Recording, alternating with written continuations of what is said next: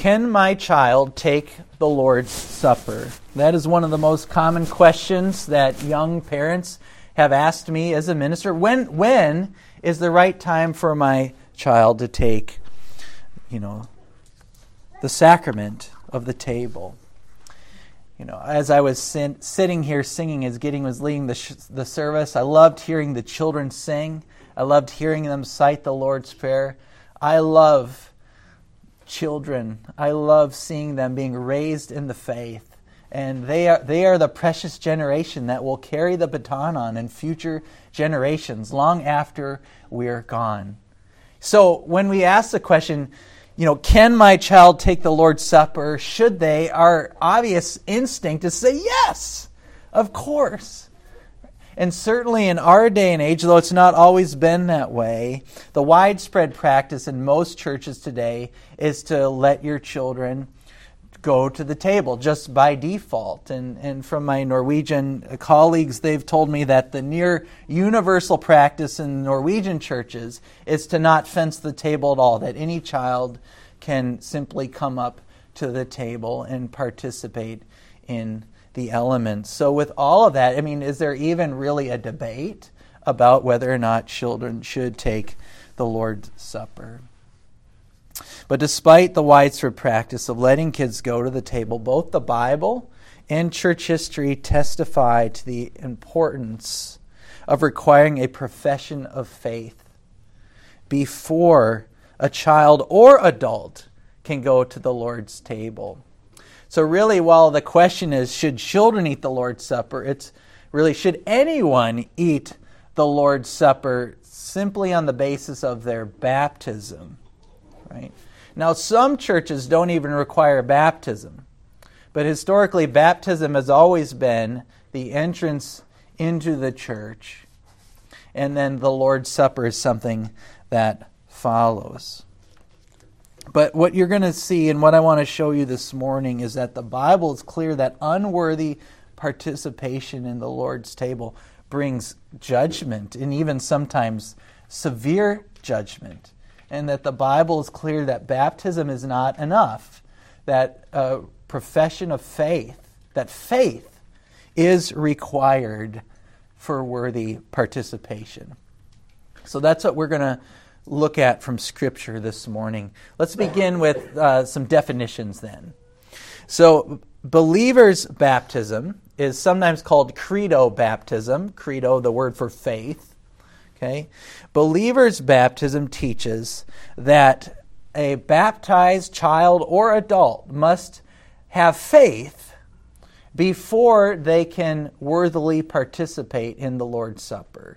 And that's usually expressed by making a profession of faith to the church. So again, baptism is not enough. You need to have faith in order to come to the Lord's table. That's called believer's communion or credo communion. The other position that is becoming more of a fad in recent days, in the last 40 decades or so, I would say, is something called pedo communion or child communion. Some people, of course, would say that baptism is not even required. Any child can simply go. The debate that's been going on more recently has been, can any baptized child go to the Lord's table simply because they're baptized? Is there anything else that's required? And the child communion or pedo communion position would say no. Just simply on the basis of their baptism, they are worthy to participate in the Lord's Supper. Okay, so these are the two positions, believer's communion or child communion.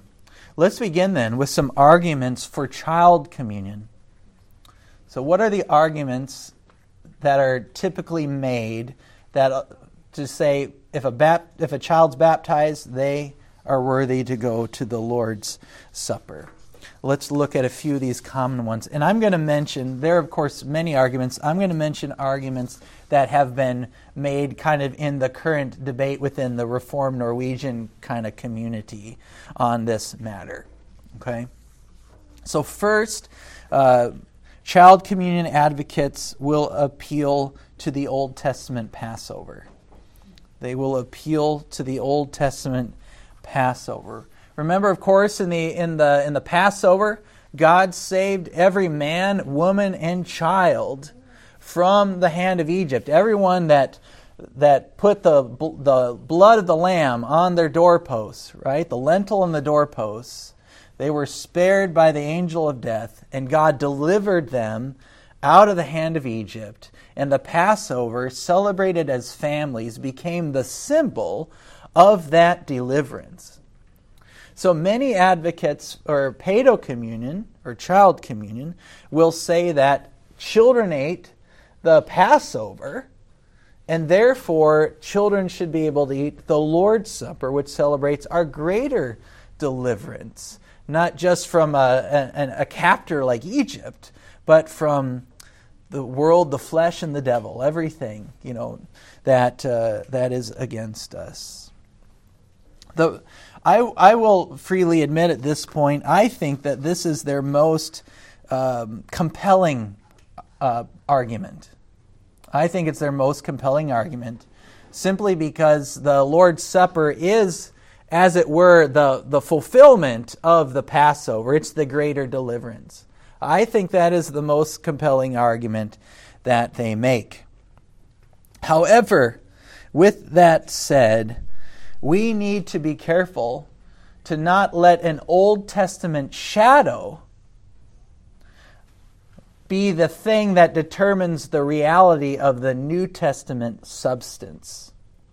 So the writer of Hebrews, for example, talks about the Old Testament, the things of the Levitical system, being a shadow of the real things to come, and the substance belongs to Christ. And so we need to look to the New Testament to help us understand the framework for what is required to go to the New Testament sacrifice, not the Old Testament. It's not wrong to make parallels, but we create hermeneutical interpretive errors when we start letting the Old Testament have the final word on what is taught in the New Testament. Okay? We cannot let the shadow control the substance. All right, and we will see later what the New Testament has to say about worthy participation in a little while. So they appeal to the Passover. A second appeal they make is to the faith of John the Baptist in the womb.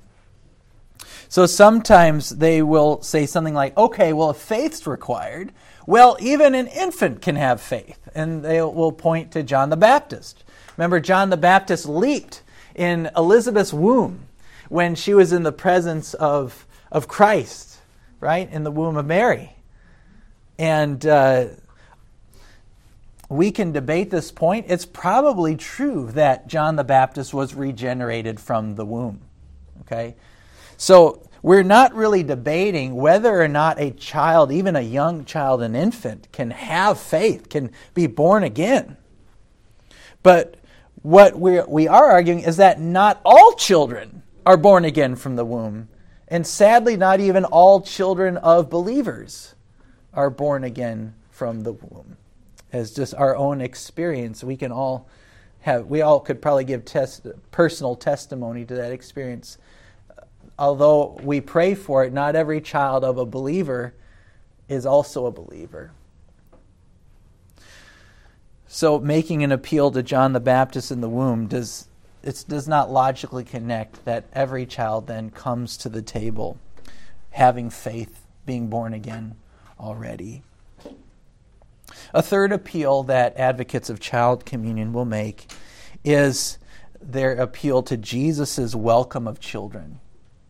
Right?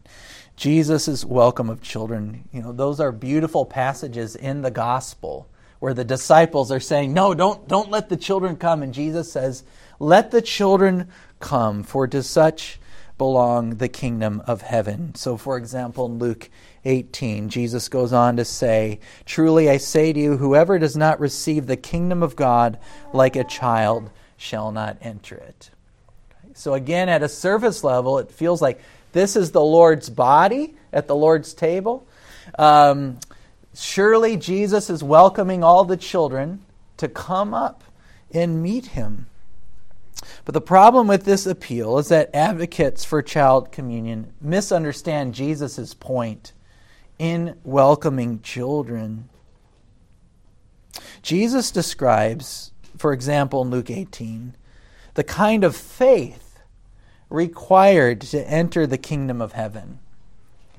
So anyone trying to enter the kingdom of heaven on their own merits as an independent, self-reliant adult is not worthy, will not enter the kingdom of God. Entrance into the kingdom requires complete dependence on Christ, just like a child is completely dependent on their parents for survival. And so they miss the point of Jesus' teaching. Another, a fourth appeal that child communion advocates will sometimes make is they will appeal to church history, especially Eastern Orthodoxy. So if you're familiar with the three main branches of the church, you have the Roman Catholic, the Eastern Orthodox, and then the Protestant Church. Those are the three main branches of Orthodoxy. And advocates for child communion will point to the Eastern Orthodox tradition as a defense of their interpretation of Scripture. Okay? It's acknowledged by almost everyone that from the 4th century onwards in the Eastern Orthodox tradition that they give even infants the Lord's Supper. They'll dip the wafer or bread into the wine and then put it into the infant's mouth. Okay. Now the problem with this view is you can't cherry pick out of church history kind of the things you like and don't like. And the reason the Eastern Orthodox Church gives infants the Lord's Supper is because they believe that it actualizes salvation for them. Okay.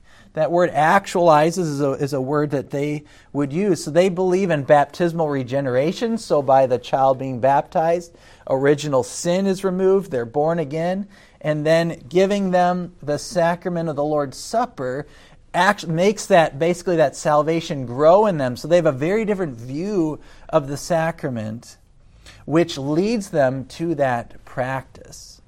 So just making an appeal to church history is not a good argument on its own, and you can't simply take a practice without also considering the theology that is driving that practice. Okay, a fifth appeal that is sometimes made by advocates of child communion is that it's the parent's judgment that should be the determining factor when a child should go to the table. It's the parent's judgment on when they're ready.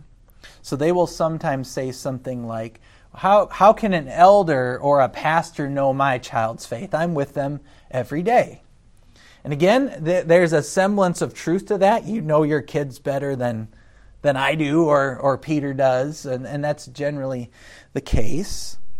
However, there is no biblical warrant whatsoever that gives parents the right to decide the membership of the church. Okay. The Lord's Supper has been the sacrament that has signified the communing membership of the church. We have communion, communing membership. Who is in communion in the church?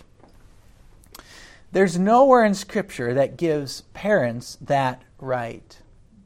In other words, nowhere in Scripture are parents given what is called, to use the biblical phrase, the keys of the kingdom of heaven. So Jesus talks about the keys of the kingdom of heaven, and he gives them to the apostles, and he says it specifically to Peter. To get into this debate on the Roman Catholic Church would get us far afield from our discussion this morning. But throughout church history, there's been three views of who holds the keys of the kingdom. Okay? In the Roman Catholic system, they believe that the Pope holds the keys to the kingdom to determine who's in and who's out of the church. In Baptist or congregational polity, they believe that all the members of the congregation hold the keys of the kingdom to determine who's a member and who's not a member of the church.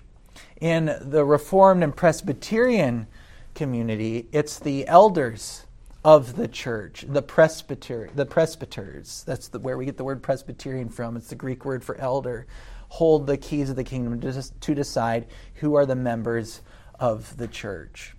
So wherever you or anyone stands on who holds the kingdom, is it the Pope, is it the congregation, is it the elders, nowhere in Scripture are parents given the keys of the kingdom. So it is not their call. And that sounds really offensive in the Western world, individualistic world. You know, one thing it's offensive to say a child can't do something, I think, in our culture, or anyone can't do anything. But secondly, you know, who are you to tell me, you know, what my kid can or not do in the church, right? But you can read this paper, you can study it for yourself. There's nowhere in Scripture where parents are given the say to determine if their child's a member or not of the church in terms of communing membership. Finally, then, a last appeal for the child communion position. They will reject the Reformed and Presbyterian position. So they will argue that we've got it wrong. We've misunderstood the text. Mind you, the people arguing for this are typically within the Reformed and Presbyterian tradition. There's a small group arguing for child communion. But they reject our confessional position on the matter. So, for example, question 177 of the Westminster Larger Catechism, the question is, wherein do the sacraments of baptism and the Lord's Supper differ? And the answer is, the sacraments of baptism and the Lord's Supper differ in that baptism is to be administered but once with water, to be a sign and seal of our regeneration and engrafting into Christ, and that even to infants. Whereas the Lord's Supper is to be administered often in the elements of bread and wine to represent and exhibit Christ as spiritual nourishment to the soul and to confirm our continuance and growth in Him, and that only to such as are of years and ability to examine themselves. So that's the rub, that last line, only to such as are of years and ability to examine themselves. That's Westminster Larger Catechism question 177. And there's other texts, of course, too, that you can read in the paper here if you choose to. But anyways, at this point, with these arguments, even advocates for child communion acknowledge that a faith requirement for participation in the table has been the near universal position of Reformed and Presbyterian denominations. The near universal, you can't find any historic confession that doesn't require personal examination in accordance with Scripture.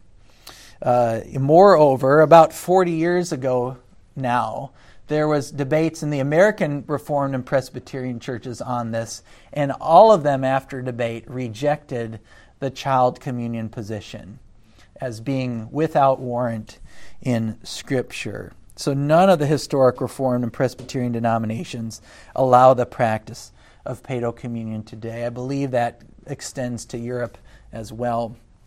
There's one group that became kind of a breakaway group of dissidents to this issue called the Council of Reformed and Evangelical Churches, which is the denomination that Doug Wilson is leading. And they are a small group that reject this position and say a lot of not nice things about us who are historically Reformed and Presbyterian on these matters.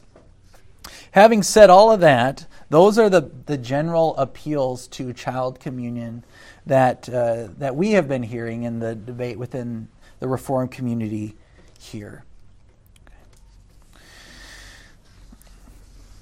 Let's now turn then to the case for believers' communion. In what follows then, I argue that believers' communion or credo communion is what the Bible teaches. And moreover, as stated above, this position is the uniform confessional belief of the historic Reformed and Presbyterian tradition in respect to our confessions.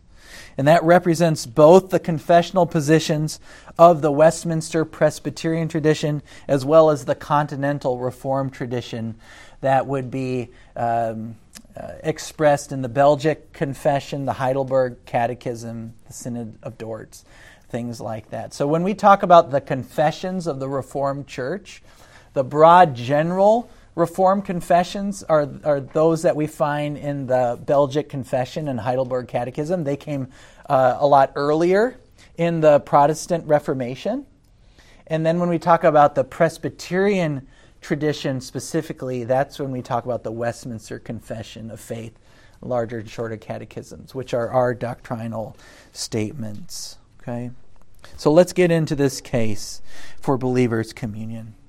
I'm going to build an argument over 7 points to show why we ask children to wait, to come to the table until they make a profession of faith. Or any baptized person, even adult, who hasn't made a profession of faith. This is why we ask them to wait. So number one, the case for believers' communion is as follows. Number one, the Bible teaches that all children are born in sin. The scriptures are clear that children are not innocent. Even our the beautiful children that we have, we hold them in our arms, we love them instantly, we look at them, they look so pure and peaceful, but the Bible teaches that even children are born in sin. David acknowledges this in his great confession in Psalm 51, in verse 5, when he says, "Behold, I was brought forth in iniquity, and in sin did my mother conceive me." Our sinful nature, David shows us here, does not begin with that first time we disobey our parents as a toddler. Our sinful nature begins by our very conception, because we descend from Adam. We are sinners by nature and choice. We are not sinners just by choice, by nature and choice. Paul expresses this reality in Romans 5:12. "Therefore, just as sin came into the world through one man, and death through sin, and so death spread to all men because all sinned." Number two, the second reason or defense for believers' communion is that the Bible teaches that baptism doesn't save you without faith. The Bible teaches that baptism does not save you without faith. At Pentecost, Peter proclaimed in Acts 2, "Repent and be baptized for the forgiveness of your sins." Repent and be baptized for the forgiveness of your sins. Repentance is an act of faith.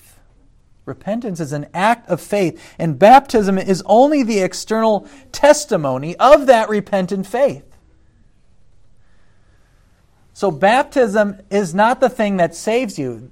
The scriptures can talk about baptism and repentance in one thing, but that baptism is symbolic of the faith that you have that led you to be baptized, to repent, and to be baptized.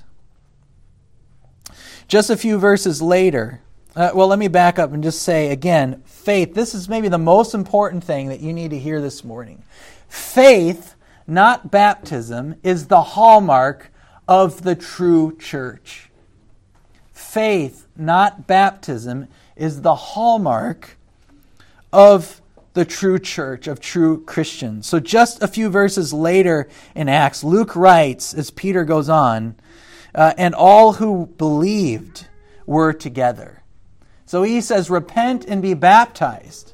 But just a few verses later, Luke tells us what that is. All who believed were together.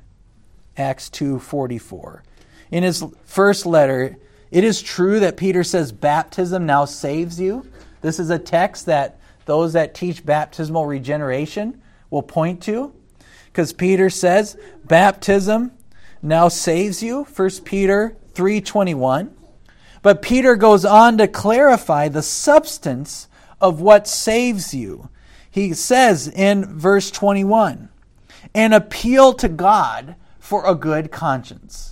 Again, that appeal to God is an act of faith, of repentant faith, we can call it.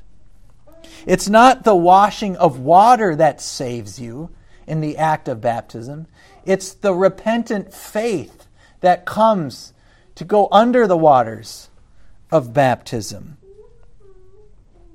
Baptism, again, is merely the external symbol of that faith that saves you. Likewise, Paul points to faith, not baptism, for salvation in Romans 10, when he says, if you confess with your mouth that Jesus is Lord and believe in your heart that God raised him from the dead, you will be saved. Paul gets to the point. He's not saying if you are simply baptized, you will be saved. No, it's what baptism signifies, the faith that you have. If you confess with your mouth that Jesus is Lord and believe in your heart that God raised him from the dead, you will be saved. Paul builds his entire ministry around the obedience of faith, not the obedience of baptism. Now, I'm not saying baptism isn't important, but we don't, and Paul does not, build his whole ministry around baptism. Okay, he builds it around the obedience of faith. John had a similar goal when he writes his gospel, John 20:31. But these are written so that you may believe that Jesus is the Christ, the Son of God, and that by believing you may have life in his name. The apostles' consistent message is that faith, not baptism, saves us. Or stated another way, baptism symbolizes faith, but it is not the faith itself. Baptism symbolizes faith, but it is not the faith itself. Without faith, the symbol of baptism is meaningless.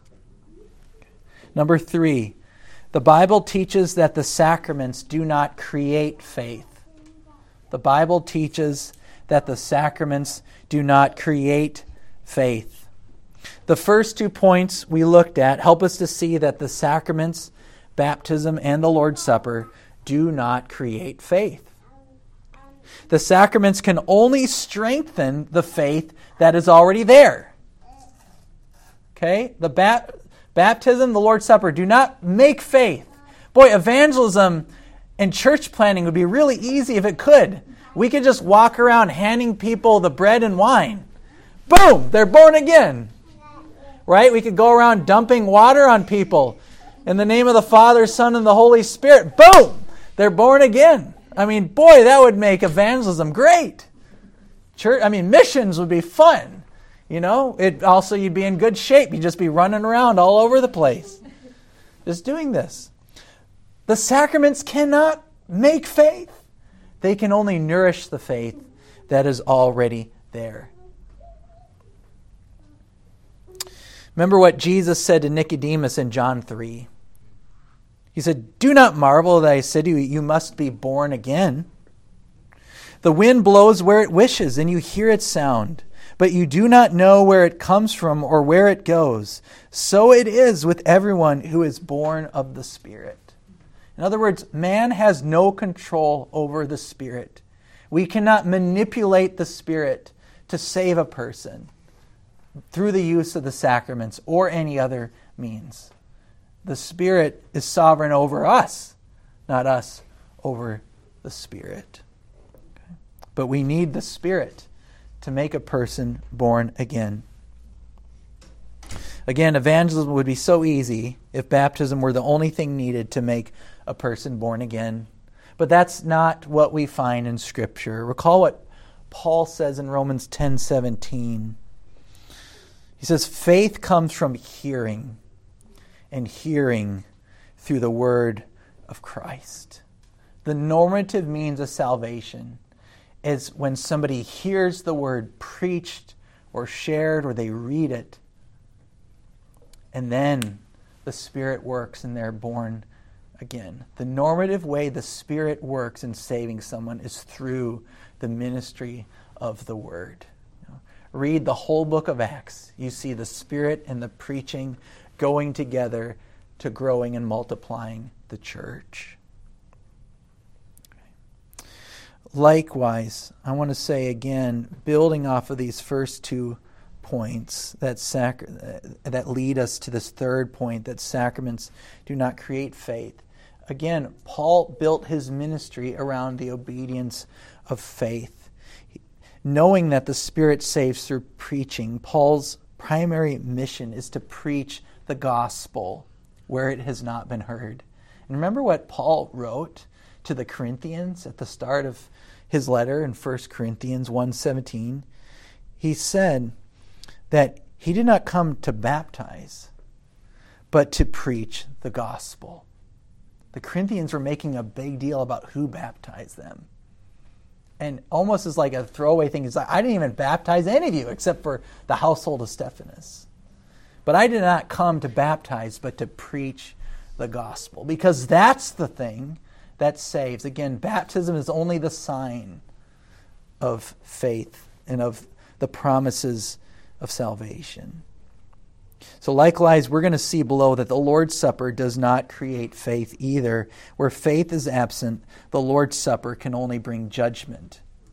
Where faith is absent, the Lord's Supper can only bring judgment. So to summarize then, the sacraments are symbols of faith. They cannot create faith. Number 4, then, the Bible teaches that faith is intelligible and intellectual. Faith is intelligible and intellectual. So the question then is, what is faith? Isn't a child walking up to the Lord's table an act of young faith? It could be. It could be. You hope so. But it's not necessarily. There's a lot of reasons children do things, or adults for that matter. Just simply coming to the table does not mean everyone coming to the table is doing it as an act of faith. And we're going to see very clearly that that is true based on what Paul says in 1 Corinthians 11. But anyways, advocates for child communion criticize the believer's communion position. They accuse us of intellectualizing the faith, but they are wrong to do so. The Bible teaches that faith is intellectual and faith is capable of responding intelligibly. Salvation comes from a heart that believes and a mouth that confesses. Romans 10:10, I cited that already. But what do they believe and confess? Saving faith is built on content that a person can understand and communicate. All right?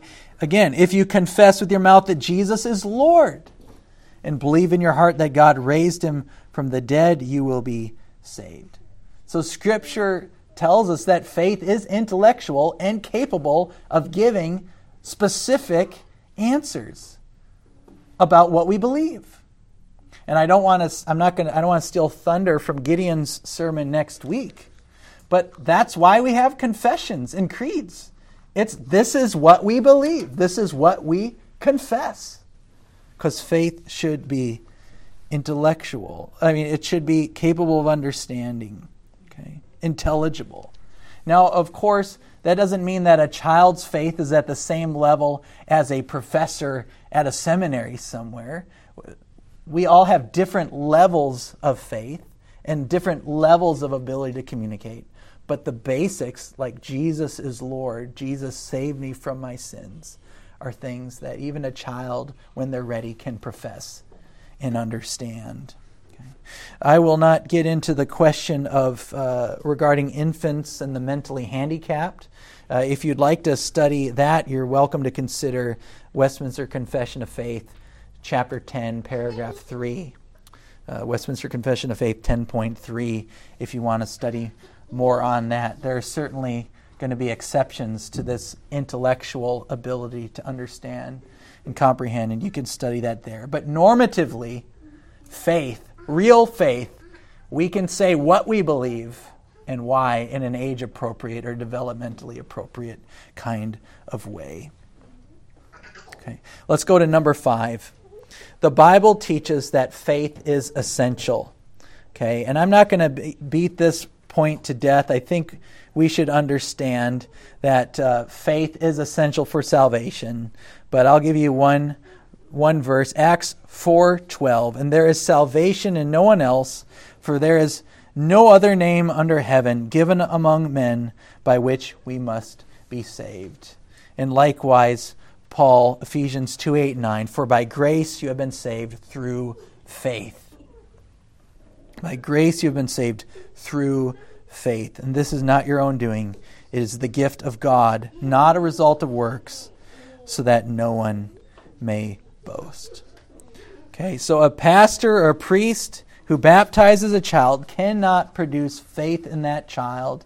Neither you as a parent or a grandparent can produce faith in your child, your grandchild. That is the gift of God. So having established the necessity of faith for salvation, let's now turn then to the question of what the Bible requires for worthy participation in the Lord's Supper. Okay, all of this that we've done so far basically is laying groundwork to say that no person comes to the table innocent, and thus nobody comes to the table on their own worthy of participation in the Lord's Supper, simply by baptism or just because you think you're a good person or your kid's a good kid or any other reason. No, the Bible is clear. No one is worthy to come to the Lord's table. And no one is worthy to come into the kingdom of God without faith. Faith is essential. It's the thing that marks us. Faith is the thing that makes us worthy to come to the table. So let's look at this then in our sixth point. The Bible teaches that baptism doesn't automatically make you worthy of the table. Baptism doesn't make you automatically worthy of the table. This is a big thing for child communion advocates. You've been baptized, so therefore you're worthy. You could go to 1 Corinthians 7 and say that if there's a child of a believing parent, that child is holy, which is true.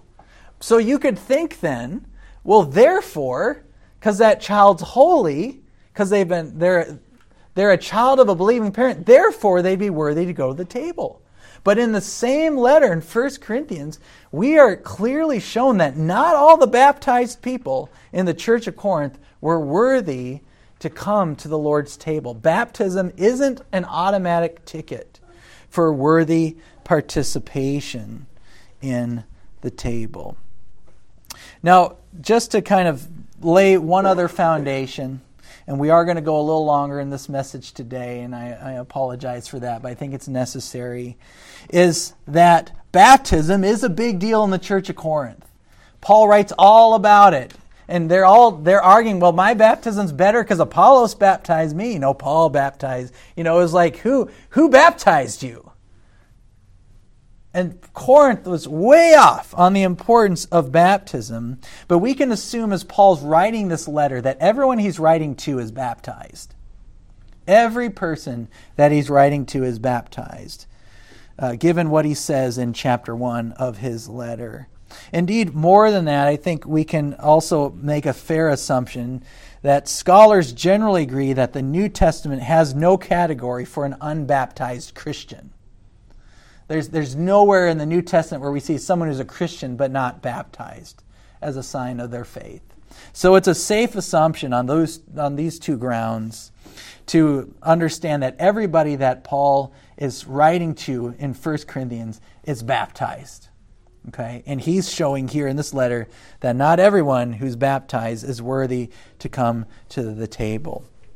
And we see this expressly in 1 Corinthians 11, verses 27 to 28, where Paul says, "Whoever therefore eats the bread or drinks the cup of the Lord in an unworthy manner will be guilty concerning the body and blood of the Lord. Let a person examine himself then, and so eat of the bread and drink of the cup. A personal examination is necessary for worthy participation in the Lord's Supper. Again, note here, it doesn't say the parents' examination of the child. It's a personal examination. Let a person examine himself then, and so eat of the bread and drink of the cup. As in Corinth, so today, baptism is not enough. Due to a lack of personal examination and repentant faith, the church includes baptized people who are not worthy to participate in the Lord's Supper. Okay, so that it could be true of us too. Just because you've been baptized, if you're not coming with repentant faith, you're not worthy to participate. The scholar Frank Thielman writes about unworthy participation in personal examination. He gives a helpful note in the ESV study Bible. He writes, unworthy manner probably refers to the incompatibility of the Corinthians' divisive arrogance as compared to the sacrificial, others-oriented nature of Jesus' death. And a broader application of this principle would encourage believers to examine their own lives and to repent and ask forgiveness for any unconfessed sins before partaking in the Lord's Supper. So there's both a principle. Clearly the Corinthian church, they're doing some funky things in the church services that are making them unworthy. But also is a broader principle that what Paul is talking about here is we need to examine ourselves and repent of unconfessed sins before coming to the Lord's table. That's what's meant by personal examination. Worthy participation in the Lord's Supper requires that baptized Christians approach the table with repentant faith. Thielman gives one additional note that I think is helpful. He also says, whoever partakes of the Lord's Supper must examine himself to see whether he has properly understood the unselfish, atoning nature of Jesus' death for others and how that should be imitated in his own life. Now, that's one of the, as I have the discussion with my own children about when they're ready, are they understanding how the gospel connects to how they should be treating other people? Right, because the Corinthians, even adults, full-grown adults, were not understanding how the gospel disconnect between their behavior in the church and what they're confessing with their mouths. And that was making them unworthy to go to the table. So we conclude here that repentant faith, not baptism, is the objective marker for going to the table. Baptism's not the objective marker. Repentant faith is. And then finally, number 7. The Bible teaches that unworthy participation in the table brings judgment. Unworthy participation in the table brings judgment. Finally, then, the consequence of unworthy participation is severe. Paul goes on in 1 Corinthians 29. That anyone who eats and drinks without discerning the body eats and drinks judgment on himself. Okay. Up in verse 27, he says, if you take it unworthily, you'll be guilty concerning the body and blood of the Lord. And that guilt will result in judgment. So if you come to the table, even if you're baptized without repentant faith, you're eating and drinking judgment on yourself. And at times, to such a degree, in the Corinthian context, some were getting sick, and some, Paul said, even have died. He's linking death and sickness, not in all cases, but in some cases, to the judgment of partaking the Lord's Supper in an unworthy manner. That's a serious deal. I think we scarcely really understand what that means in its fullness. I want to go back to a comment by Frank Thielman. I just use him anecdotally as kind of a common kind of understanding of this passage. He says, without discerning the body is understood in one of two ways. Some argue that Paul means without understanding that the bread and wine represent Christ's sacrifice on the cross. Others say that Paul means an inability to understand what it means to act like Christ as members of his body. On either view, he writes, these people do not recognize the spiritual reality of what is happening in the Lord's Supper, and therefore they are acting in a way that dishonors Christ.